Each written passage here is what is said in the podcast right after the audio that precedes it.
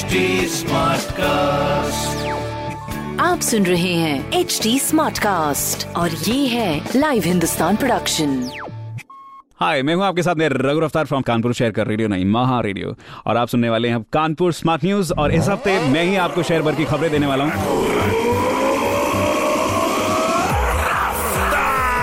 हाँ जी तो रफ्तार पकड़ते पहली खबर आपके लिए। कोरोना काल के सेवा योजन कार्यालय का दूसरा रोज़गार मेला शुक्रवार से शुरू हो चुका है। छह कंपनियाँ करीब 900 युवाओं को इंटरव्यू लेकर पाँच नौकरियाँ देंगी। दूसरी खबर।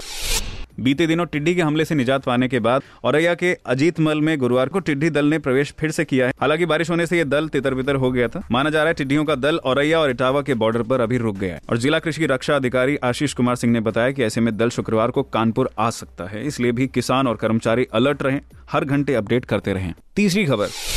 सोना पिछले दिन गुरुवार को पचास हज़ार रूपए प्रति दस ग्राम बिका। दाम चढ़ने के बाद गोल्ड पर निवेश हो रहा है। महानगर कानपुर में निवेशकों ने पचास हज़ार सोना की खरीदारी की। साथ ही सराफा कारोबारियों का कहना और मानना है कि आगे आने वाले दिनों में सोने का दाम और बढ़ सकता है। बाकी ऐसी ज़रूरी खबरों के लिए आप भी पढ़िए हिंदुस्तान अखबार। और कोई सवाल हो तो ज़रूर पूछिए on Facebook Instagram and Twitter हमारे हैंडल है at the rate H T Smartcast rest ऐसे ही पॉडकास्ट सुनने के लिए log on to W W W dot H T Smartcast dot com मैं हूँ आपके साथ में रघु रफ्तार फ्रॉम रेडियो नहीं महा रेडियो आप सुन रहे हैं एच डी स्मार्ट कास्ट और ये था live Hindustan production smart Smartcast.